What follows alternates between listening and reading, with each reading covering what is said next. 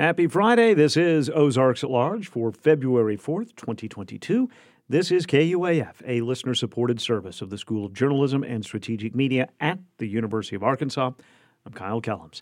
Ahead this hour, figuring out a different way to tell the history of the University of Arkansas. Down the hall from my office in, in uh, journalism and in student media, we have a big collection of Cardinal and Razorback yearbooks. And so I went down there and I just started thumbing through them all the way back to the early 1900s. Larry Foley talks about his new documentary, If This Walk Could Talk, relaying stories of the U of A's first 150 years with Senior Walk as a starting point. And just ahead, our weekly visit with Michael Tilley from Talk Business and Politics. The deadly seriousness of the Omicron variant is reflected in Thursday numbers from the Arkansas Department of Health. 43 newly confirmed deaths were added to the state's total number of fatalities from the virus.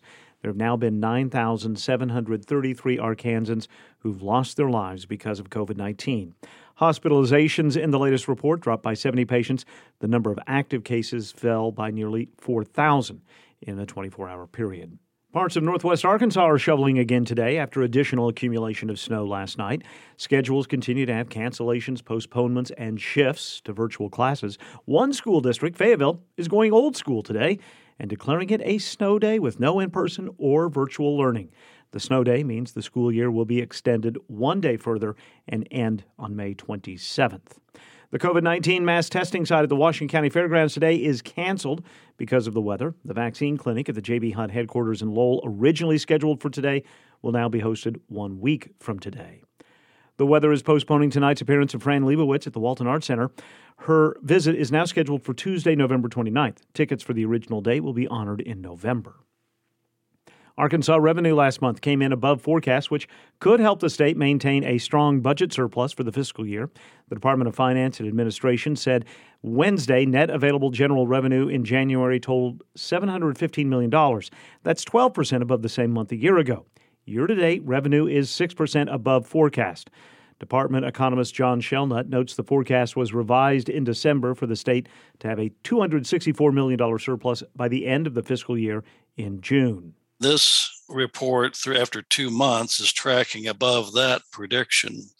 So it looks likely that we're going to go above that surplus amount for year end.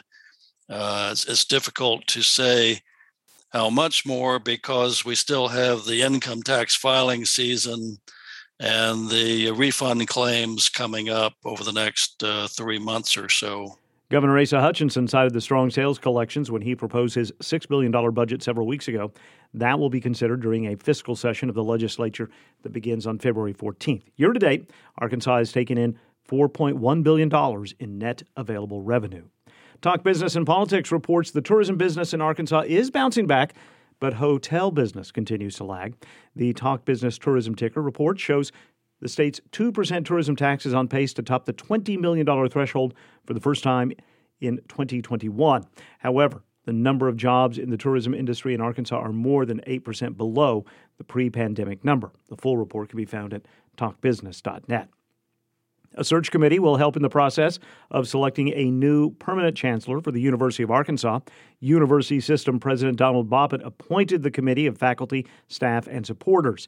Interim Chancellor Charles Robinson has been in office since his appointment last summer. President Bobbitt will ultimately recommend a candidate to the Board of Trustees of the University of Arkansas for final approval. And the Arkansas Razorback women's basketball team playing its second road game in four nights lost to Texas A&M last night 77-64. The Razorbacks have the weekend off, then will host Auburn Thursday night.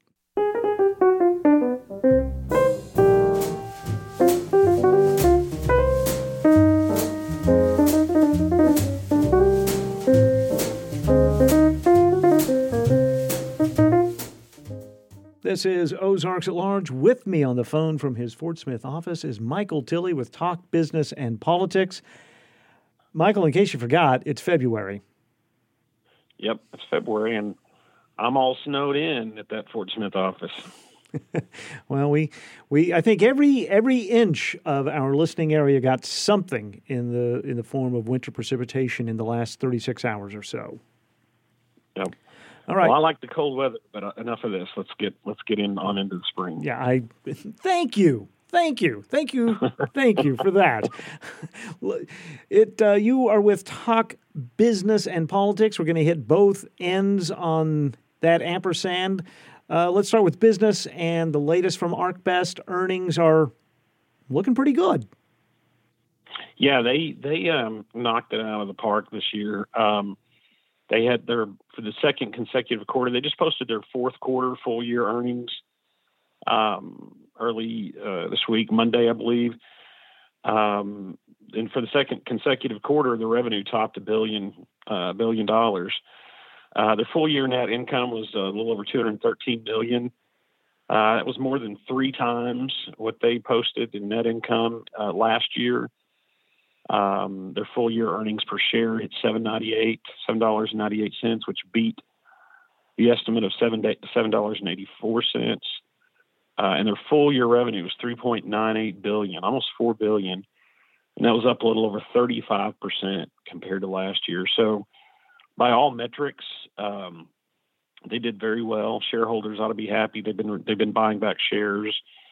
Um, I think over 110 million in share buybacks and dividends. Um, so shareholders should be happy.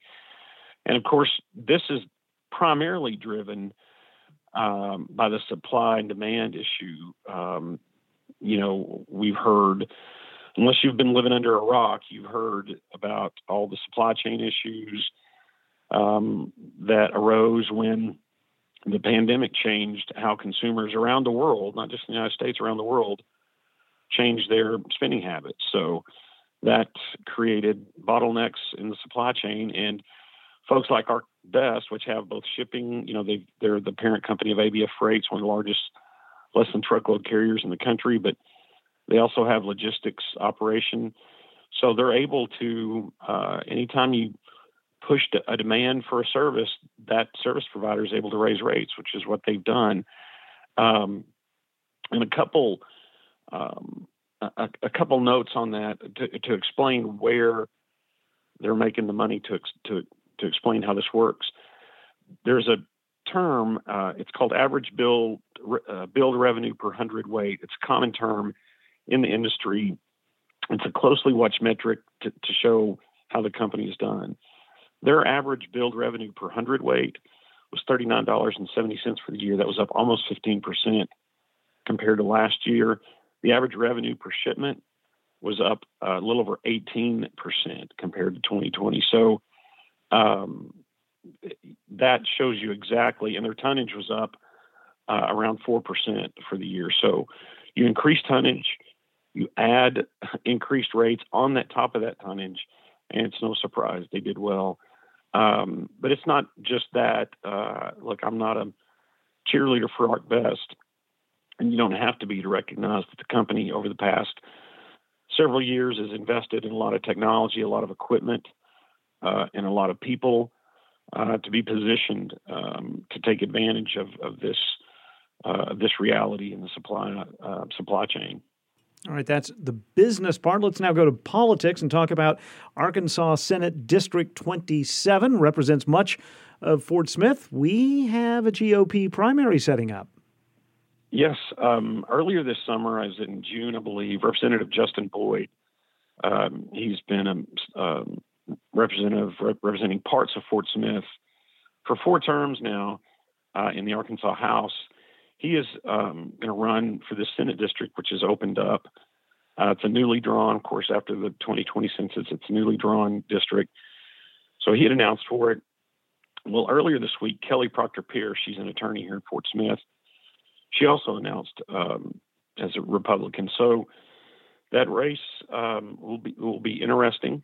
Uh, uh, Kelly, she ran unsuccessfully in 2018 for a House seat, uh, lost narrowly. Um, it was 51% to 49% essentially uh, to Representative Cindy Crawford. So it was a narrow loss there. So she's back in it. Um, that'll be interesting for the Fort Smith folks. So far, no Democrat has yet to announce for the seat. Um, and uh, if you're a Democrat, unfortunately, um, the Fort Smith area is one of those um, areas in Arkansas, like many areas of Arkansas, where just having an R by your name gets you to a victory in November. And so, really, the only contested races uh, in this part of the world are in those GOP primaries. So that'll be interesting, and and we'll see. So we've got we've got some time. The filing period uh, for the May 24th primary election begins February 22nd and ends March 1st. Uh, that's when we'll really know who's in the race. Right now, you know, it's one thing to announce; it's another thing to file and make it official. So um, it'll be this will be the probably the most talked about race in the Fort Smith Metro. And we'll get to talk about it a lot between now and the primary date.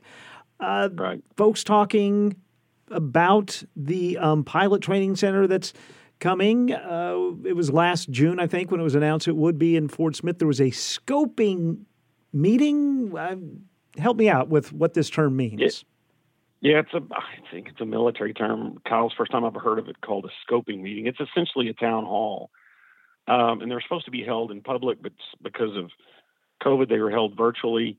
Uh, there were two of them uh, that the Air Force held. Again, just by way of reminder, um, the Air Force has selected Ebbing Air Force uh, Base, Air Guard Base here in Fort Smith, to be home to this foreign uh, pilot training center. It's part of the Department of Defense Foreign Military Sales Program there will be F 16 and F 35 fighters, uh, primarily from Singapore, but other um, pilots from other countries who have purchased those planes can also train uh, in Fort Smith. Um, right now, the, the initial look is that there'll be um, close to 380 something folks um, come to Fort Smith from, from Singapore, and there'll be could be up to 600 or so uh, people, uh, more jobs from the Air Force to support um, this pilot training center.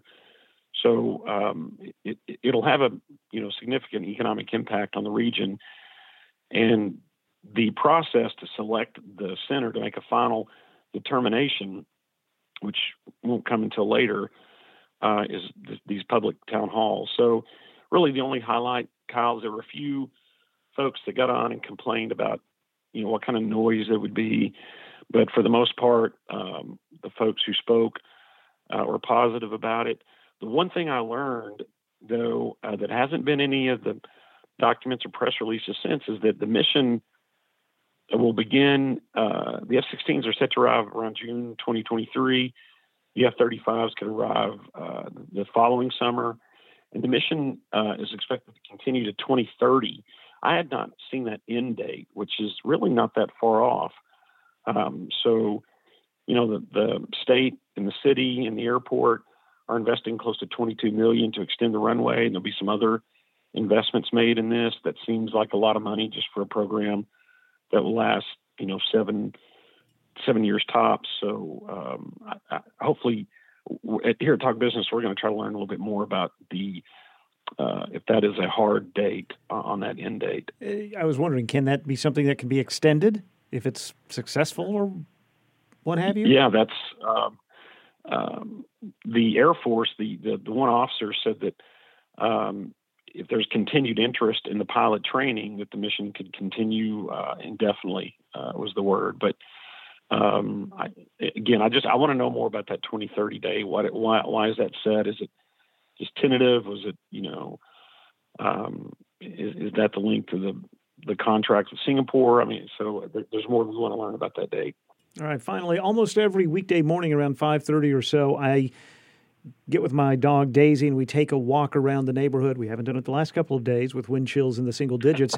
dogs love their exercise. People love their dogs. Good news, Fort Smith dog lovers. A new dog park will be opening. Yeah, and and and this is tied to this foreign military pilot training center. The extension of the runway closed about a 20 plus acre park uh, at the end of the runway uh, for that construction. So the city um, didn't really have a plan at first to replace it. So there was some little bit of a some yelling from dog owners uh, who wanted their park back. So um, the city of Fort Smith, Sebastian County, Fort Chaffee Redevelopment Authority have come together. They found 24 acres for a dog park. It'll have the trees. It'll have water features, uh, um, some other some other amenities. So, and it should open this summer. We don't have a cost yet. The folks are still working to design it. Um, but you know, the, they won't have to pay for land. That'll be one good thing. Uh, it'll just be amenities, and, and once the park is developed, it'll be deeded over to the city of Fort Smith, so the city parks and rec can take care of it. So, but good news for uh, a lot of the dog owners, and kudos for a lot of the dog owners for uh, raising a little bit of hell when that happened, saying, "Hey, we, we need a we need a viable replacement." The, the initial replacement was like about a one and a half acre mm-hmm. park, and the owners were like, "No, that, you don't understand." So um, this is a this is a good replacement, good option. Yeah, a tired dog is a happy dog. Michael Michael Tilley covers all sorts of things at Talk Business and Politics. You can learn more at talkbusiness.net. Michael, stay warm. Let's talk again next Friday. I will. Hopefully, it'll be a little warmer then. Thank you, sir. Method acting is the stuff of legends. I could have been a contender. Mrs. Robinson, you're trying to seduce me. la di da, la di da, la la. You talking to me? We speak with Isaac Butler, author of a new book on how that approach to acting gained prominence, that conversation, and the latest news from Ukraine and around the world, Saturday on Weekend Edition from NPR News.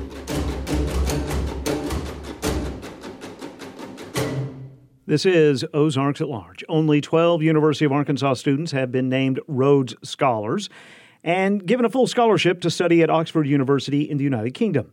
The most recent awardee Coleman Warren, an honors industrial engineering and political science senior. He spoke with Ozarks at Large's Rachel Sanchez Smith recently about his road to receiving the scholarship and his various roles in the community. Coleman, thank you for joining us at Ozarks at Large. Many congratulations for being named a 2022 Rhodes Scholar. I think to start out, walk me through the process and the feelings you experienced when they announced your name as a recipient of the Rhodes Scholarship. yeah, it was definitely a moment of joy. I was uh, at my, I did the interview at my parents' house because it has better lighting and it was on Zoom. and uh, they make you get in a waiting room and they announce it live in front of like every every finalist is there. So it's a little bit daunting because if they don't say your name, then of course you're very disappointed and you're disappointed in front of everyone. Um, and so I honestly don't even hardly remember my reaction because I, I remember I just freaked out when they said my name and that and I just like lost it. And then I realized like I was on camera and I looked back, I was like, I am on camera. Like, don't freak out too hard. And then as soon as I got off the call and they like told me some clerical things, I just screamed. And then I called all the people that I love in my life and um, told them the good news. And uh, yeah, it was a really exciting night. What an exciting moment. And so, what do you plan um, to study at Oxford, and what are you most looking forward to? Yeah, I'm planning to study uh, comparative social policy and do a really research focused degree.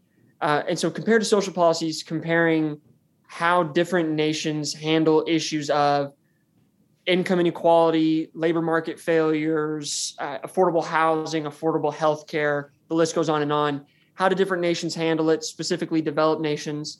And then I'll create a thesis essentially exploring the relationship between like child and family policy and uh, how rural children experience hunger and then essentially how that leads to like long-term economic growth or stagnation right? Uh, you name it. Um, and so yeah and so that's what i plan on studying and what am i most excited about i'm excited to experience a new place and a bunch of new people. I'm from Farmington, Arkansas, which is five miles down the road from the university. And this is where I was born and raised.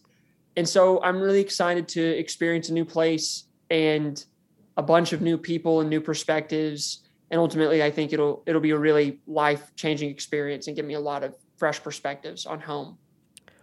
Wonderful. And I think the million dollar question is right now, you know, what sparked this passion for researching and working with issues like food insecurity and poverty and looking at that from a political perspective? Right. I think that there's there's a lot of factors. Uh, I spent a summer in Omaha, Nebraska, as an AmeriCorps Vista, and I worked for their summer feeding program called Kids Cruising Kitchen. And my job was to make. We fed about 600 kids a day, and my job was to make the kids want to come back for more than just the food. And that's a really fun job. And you really get to know these kids, you get to know their names, their families, like, you know their siblings and what they care about, what they like to do.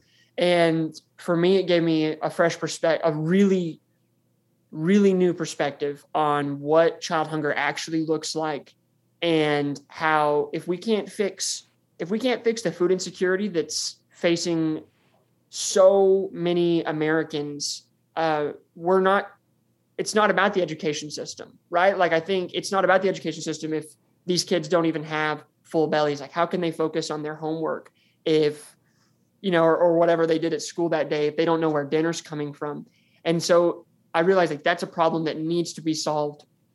And then my desire to do it politically is because I think that that's where I could create the most change to to fight child hunger and to fight these sort of social inequities that we see across the U.S. and really, really strongly in Arkansas. And so, um, yeah, I think the solutions are ultimately going to be political, at least for someone like me. And I read from an earlier profile that you had started your own business. How did you come up with the idea for Simple and Sweet and the following projects that it is sponsored? It feels, it can feel sort of out of place, like ice cream, like this. I, I'm actually I'm not a chef, um, and so that's an interesting piece. But when I was in, I, I am a sweet tooth, right? And so when I was in Omaha, I actually would try a lot of their local, you know, restaurants and desserts, and everyone always told me about their great ice cream shops. And so I was very skeptical um, because we had a lot, we have a lot of ice cream shops down here that are like ice cream labs and you know this or that. And so I was pretty skeptical until I tried it and I realized that we didn't have really exceptional artisanal ice cream in Fayetteville. And so when I came back, I was like craving the ice cream, but I was like, that's, I'm not going to start an ice cream business like that. I want to fight child hunger. Like I was like, I was more service oriented. I was like, I'm not trying to start a, a small business. But then I realized that that was the gap that I, I needed to fill. And like we could really serve more effectively by raising awareness of child hunger through a small business and raising money for a lot of the nonprofits around here that are doing really, really great work. How much money have you raised, and what you know? What nonprofits have you worked with? Right. yeah. I should even say. I should even say that. Um, really, with Simple and Sweet, it's the Northwest Arkansas Food Bank. I mean, we're a Northwest Arkansas company, uh, and and we're really about trying to give back to this community. It's not about hungry kids on another continent um, to because I think in many ways like that work is so important. It's important that we're global citizens, but we have so many hungry kiddos like right here in our backyard, and we can't just sweep that under the rug. And we need to be sure we're supporting our community uh, as strongly as possible. And so, yeah, we we donate to the Northwest Arkansas Food Bank because they can really efficiently distribute those meals. So far, we've donated 15,000 meals I wish that number was a lot higher.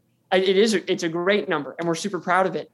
Um, but we're hoping that this summer we'll see a lot more growth. You know, with the the trailer having a full summer of hot months. There's a lot of factors, but um, the other nonprofit that it contributes to is actually one that I've started called Simply Feeding, and Simply Feeding is a entrepreneur entrepreneurial mentorship education program for rural school districts. And so right now we're piloting the program at Mulberry School District, where the kids in um, one of the business courses are basically starting their own ice cream business, but like within their community. And they like do their own, they figure out how to brand it. They figure out how to project the financials, how to run like the in, you know income statements, balance sheets, whatever, how to like sell a good and market a good because it looks different. You can't just be like, yeah, we put it on Instagram, it's marketed. Like that's not um, always the most effective tool. And so all of those things just to get these uh, not only to empower these kids to want to start their own business or maybe go to college, but also to show them how to think strategically and critically about solving problems. Wow. And so we have what an entrepreneurial mentorship program, a small business, ASG president. I mean, what do your days look like? How how do you manage your time with all with these multiple projects going on at the same yeah. time? My days are a lot of fun because I have a lot of wonderful people around me. Uh, I wouldn't I wouldn't be able to do any of this without teams. And so often like I can get credit for things that are just that are people that are I'm just lucky to have uh, in my corner. And so um, my days are once again they're just a lot of fun. I get to work with a lot of people. I get to think strategically about like what direction I want to move these projects in, and then try to recruit good people and good teams to help execute uh, these dreams. So yeah, I mean, other than that, it's keeping a good calendar and a checklist. But I love that. Yeah. And we touch lightly on your work with ASG as president. Um, how? What other projects have you sponsored? Um, mm-hmm. What are some of the the bigger accomplishments there? Right, with uh, the student body president job, we've had a really successful year so far, and that's because we have once again an incredible executive team, an incredible cabinet and senate, and um, all the branches. And so, what some things we can really hang our hat on is we um, at the transition uh, into into like my administration, we expanded the Title IX office in collaboration with the university, got students in that selection process for new title the new Title IX coordinator and the new hires. We um, got a twenty thousand dollar you know fund from the chancellor for for expanding sexual assault resources on campus.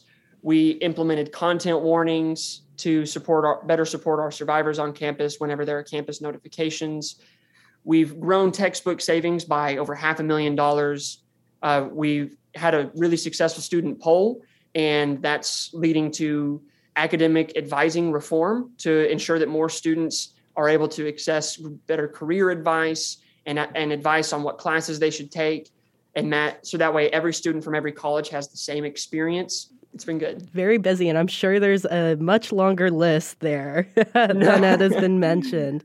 Coleman, again, thank you for speaking with us, and it's been a pleasure. After attending Oxford, Warren plans to return to Fayetteville and raise a family with his fiancee. He says he hopes he can use the skills and knowledge from Oxford to serve his community in whatever capacity he can through either starting another social entrepreneurial business, working with nonprofits, or joining the political sector. Ozarks at Large's Rachel Sanchez Smith spoke with Coleman Warren over Zoom last week. Ozarks at Large is underwritten, in part, by the Walton Family Charitable Support Foundation. Fayetteville Public Television offers classes in project planning and video production, plus accessibility to equipment and broadcast channels to share videos with a viewing audience, serving all residents of Washington and Benton County. Fayetteville Public Television can help people turn video ideas into reality. F A Y public.tv for more information. This is Ozarks at Large with me. From her snow bunker in Bella Vista is Becca Martin Brown, features editor at the Northwest Arkansas Democrat Gazette. Happy Friday, Becca. Thank goodness. I was going to ask you if you were nervous about Fran Lebowitz tonight, but I guess you have a few months to not be nervous. I have a few months to forget everything that I learned about Fran Lebowitz. I mean, uh, yes, the shorthand here is tonight was supposed to be a, a public conversation that I would moderate with uh, the humorist and writer Fran Lebowitz.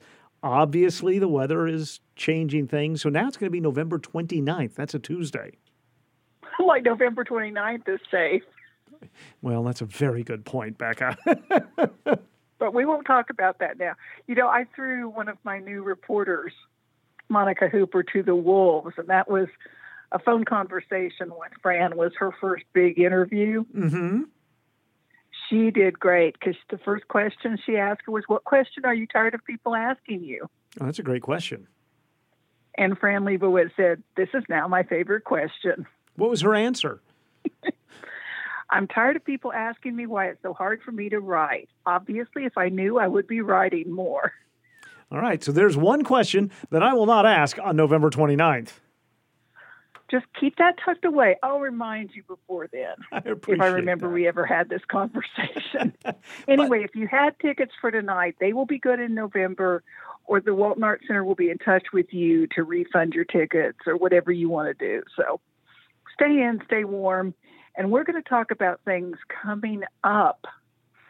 Let me also say that Arts Live Theater is supposed to be doing a play called Hammer, Thor, and Loki, mm-hmm. where Thor and Loki are typical kids and get in trouble this weekend. Seven o'clock tonight, two and seven tomorrow, two on Sunday, and then again next weekend. Check at artslivetheater.com or call 521 4932 to find out if that's happening. And then we're going to look forward to summer. I'm with you 100%. We are starting to get the announcements of outdoor concerts. Rail Yard Live in downtown Rogers. And if you've never been there, shame on you. What a great venue.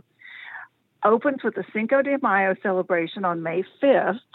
Then they have the Cape Brothers and Arkansas and Boom Kinetic and Ultra Suede and Barrett Baber and Leah and the Mojo Doctors and Rosenbridge and the Mixtapes and Rochelle Bradshaw and Hypnotion and the Nace Brothers and Benjamin Del Shreve and they wrap it all up in September with Trout Fishing in America.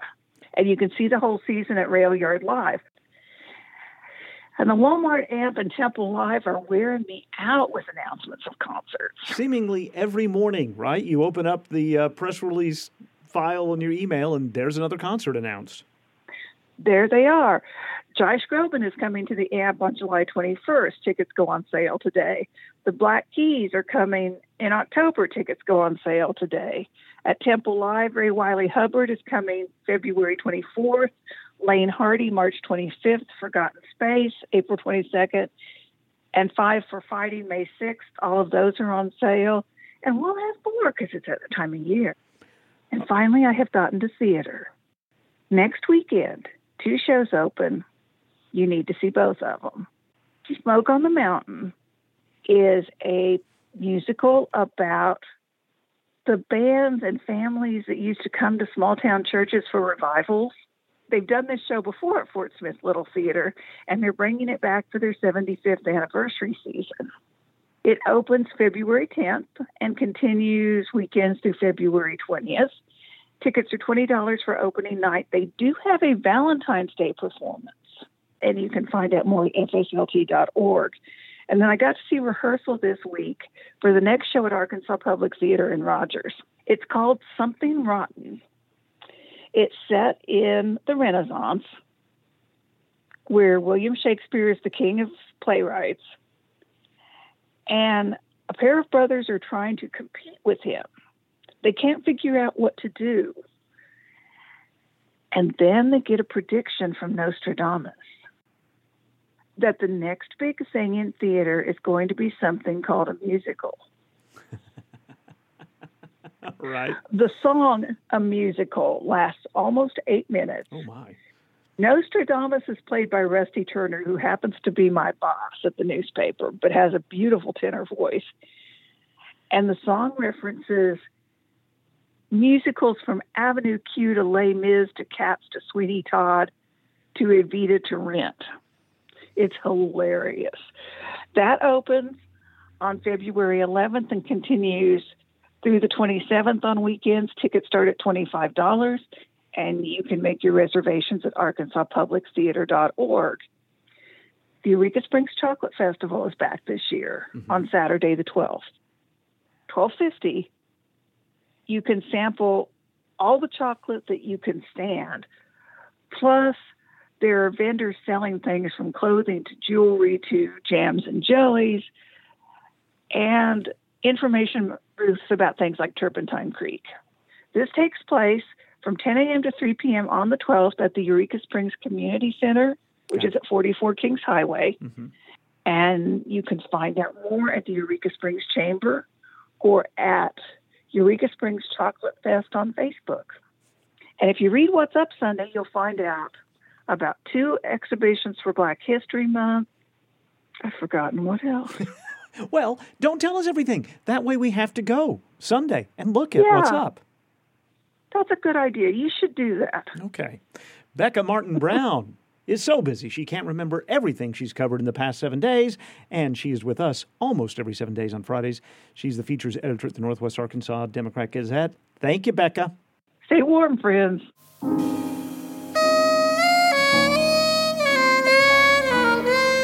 That's Sonny Stitt in the background. And I'm Robert Ginsburg, your host for Shades of Jazz. On this edition of the show, we'll hear more from Sonny, celebrating what would have been his 98th birthday. We'll also hear from Don Braden, John Coltrane, Dave Brubeck, Chick Corea, and much more. Tune in to Shades of Jazz right here on KUAF every Friday and Saturday. Shades of Jazz tonight at 10 on KUAF 91.3 and tomorrow from 11 a.m. until 1 p.m. on KUAF 3 on your HD radio through the KUAF app or at KUAF.com.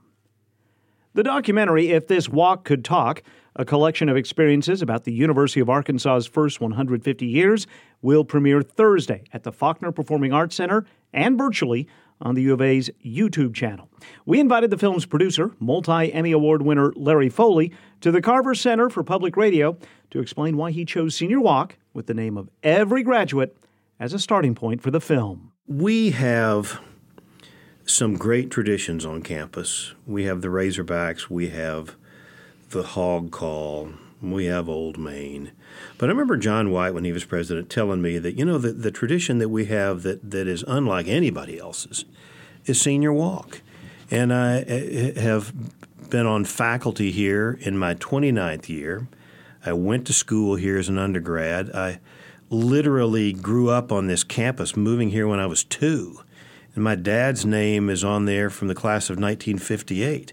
So every story on that walk, every name on that walk has a story. And so there you go. If this walk could talk. So, with all those names, with all those stories, how do you begin to put it into a film? You know, it was a it was a struggle for me to figure out how to do this because I've, I'm at this point in my career where I've done some stuff. right. you know? Yes. And, and in fact, um, my, my dear friend and longtime collaborator Dale Carpenter and I did a film on the university 15 years ago we, that we called Beacon of Hope. Now, that title was come that came right out of the, the alma mater. Mm. Um, but I didn't want to do the same thing. I didn't want to do another classical chronological history film about the U of A. And maybe no one else would care. I could have done another one with different stories. Sure. So I did struggle with how are you going to do this, man? You know, what are you going to do?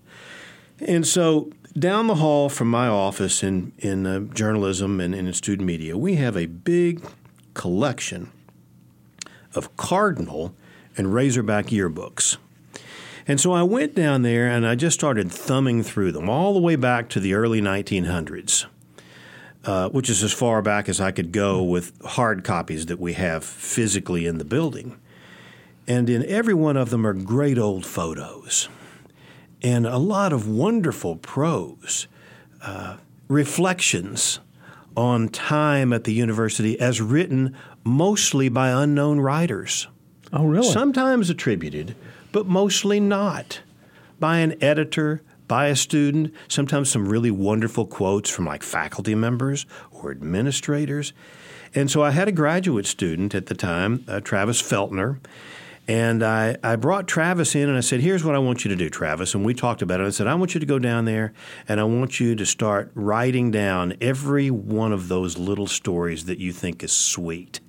And then I went over to Special Collections and started digging for some things quotes from different folks, you know, all the way back to to Futrall and and folks. Um, and that was kind of the idea that why don't we just tell it in first person by various voices that reflect on individuals' time at the university. And then I will collect a number of in person, face to face interviews, and maybe something file from time to time if we find something. Uh, and so the whole film is based on personal stories connected to Senior Walk. So I imagine then the stories can deal with any number of things classes, uh, falling in love, mm-hmm. Um, mm-hmm. the Razorbacks. All of the above. Yeah. You know, and didn't really restrict it. I mean, you know, you just kind of let them flow. Uh, you're looking for. Um, diversity in stories, diversity in storytellers, um, diversity in eras, you know, high water marks, challenging times. Um, yeah, you know, just things that that uh, connected people in the University of Arkansas experience, and you know, there's one of my favorite quotes that we come up with, and in fact, I had Travis read it, and he, and he's talking about well He's writing, Dear Mom and Dad, Well, college life has been about like you thought, and I'm in my second week. But I do think I'm going to have to to drop chemistry because I'm pretty sure I'm flunking. And by the way, can you send me a fraternity money for a fraternity sweatshirt? I mean, you know, those things that could be from any era. I was about to say you could have told me that was from 1905. You could have told me that was from last year. Exactly, exactly. I'm wondering if there's a difference because if you're doing something about the Buffalo National River, you know that there there are stories that need to be in there because the fight to save it from being dammed. Uh, if you're doing one on Fort Smith and, and its role in the frontier. Well, you got to have Judge Parker. You got to have Bass Reeves. This sounds like there wasn't necessarily a have to have. Well, there were certain things you wanted to have in there. I mean, you really, you know, you have to have the, the thread that ties it all together is certainly senior walk. So mm-hmm. I'm looking for images. You know, a big part of what I do is like the visual research too. And and by the way, one of the things we did here is that we shot nothing off campus. I was going to ask. Whole thing is shot on campus. Every every bit of it. That's got to be your smallest. Actually, Incorrect. I just said not exactly right.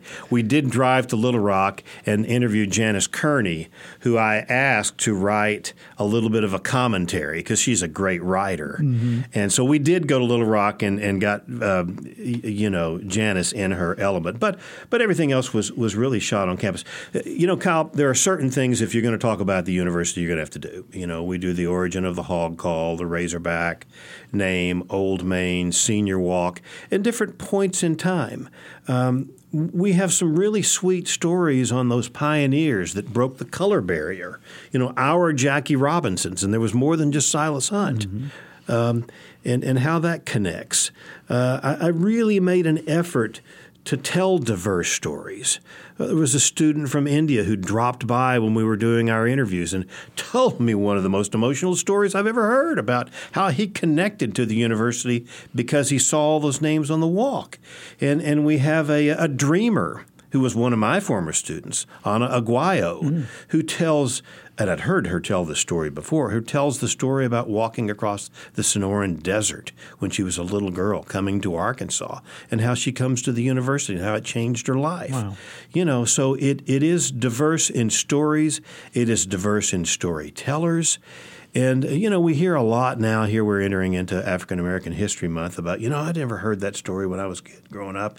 I wanted to have these stories told by the people whose stories they belong to and they were maybe a little bit outside of the norm. Some of those quotes from the old yearbooks that were uh, without attribution, those are in here, though, right? We rely heavily on those stories, Kyle. Uh, I edited them a little bit.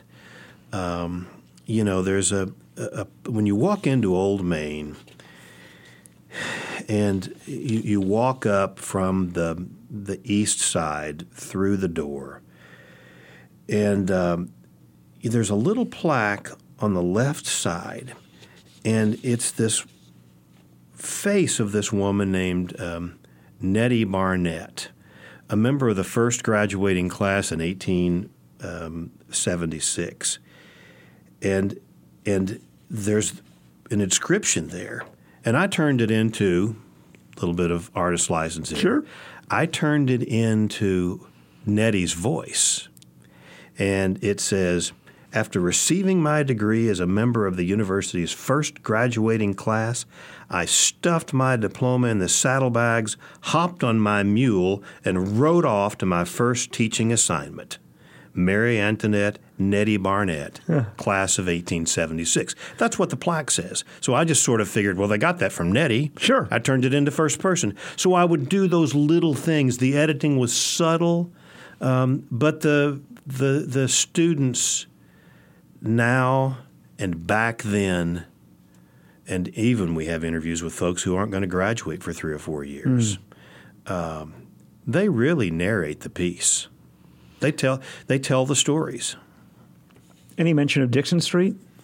You know this, Kyle, because I asked you to to uh, to to read about Dickson Street. I, I, ran upon in in an old Razorback yearbook uh, a a um, quasi dictionary definition of Dickson Street. And one of the lines is something uh, a, a, place for hippies and their dogs. and you know, people from any number of eras are Yep. going to connect to that. Yep. Did you think as you're making this, because this is being created during a pandemic, during a marker in history that people will be talking about for some time? I mean, someone's going to come along in whatever medium exists 70 or 80 years now, and they're going to think about this time, the time in which you were creating this film.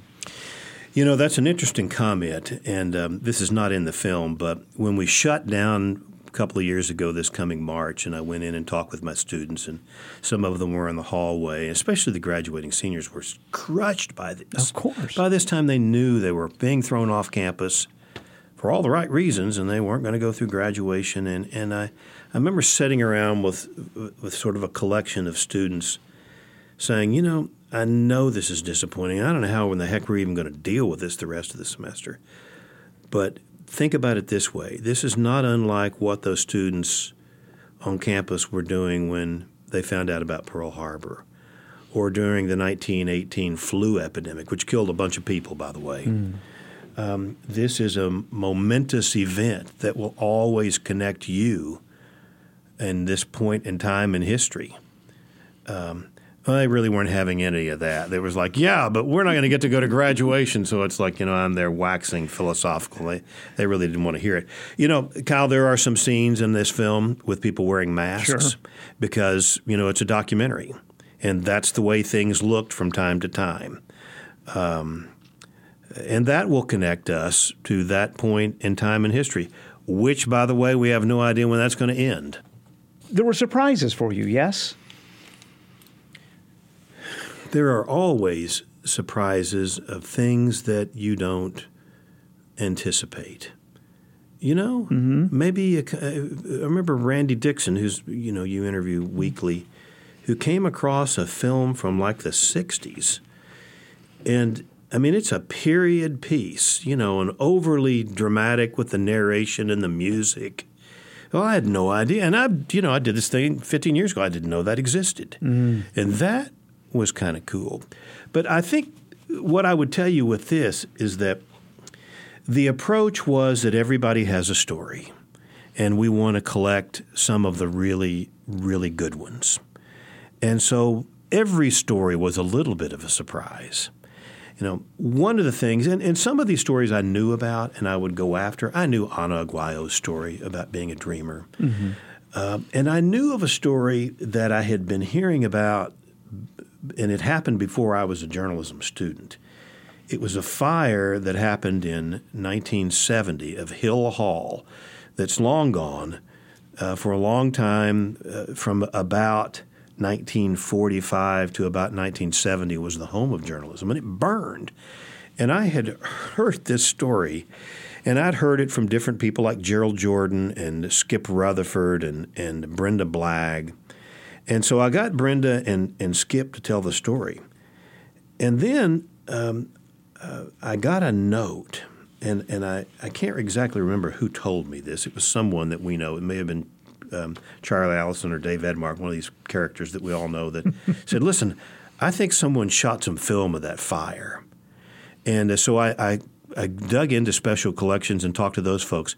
The film that was shot of Hill Hall burning, and I mean burning up, man, and, and the sun coming up, and you can see it burned up. We've got, and it was just like sitting on a shelf. Oh, my. And so we got that transferred. And that helps tell that story. I mean, we have the film. And I'm sure no one has seen this in decades. No one had ever seen it since it Oh. was shot. my gosh. Put, you know, in the developed and sitting over there on a shelf in a collection in special. You know, this is like to me, it's like digging for dinosaur bones. Yeah. it's great stuff. And I guess one reason deadlines exist is so you can quit digging at some point. Because this sounds like something that you could have just kept going and being entertained and finding new stuff all the time. Oh, it's a hoot. You know, when I when I had to to go back and figure because I figured we'd talk about, you know, when I did that other one, fifteen years ago. I don't think I'll be around to do another one in fifteen more years, but somebody might be. Mm-hmm. You know, and so we'll need to preserve what we're doing here. But I got to tell you, man, there are a lot of universities who quit publishing a yearbook a long time ago, and we never have. And I've always said this in media board meetings: as long as I'm around and a voice in this room, uh, we're going to be publishing a yearbook. Uh, you know, all of those yearbooks are now online. But I still got a greater kick out of just walking down the hall and, thr- and thumbing through the pages and that walk through time.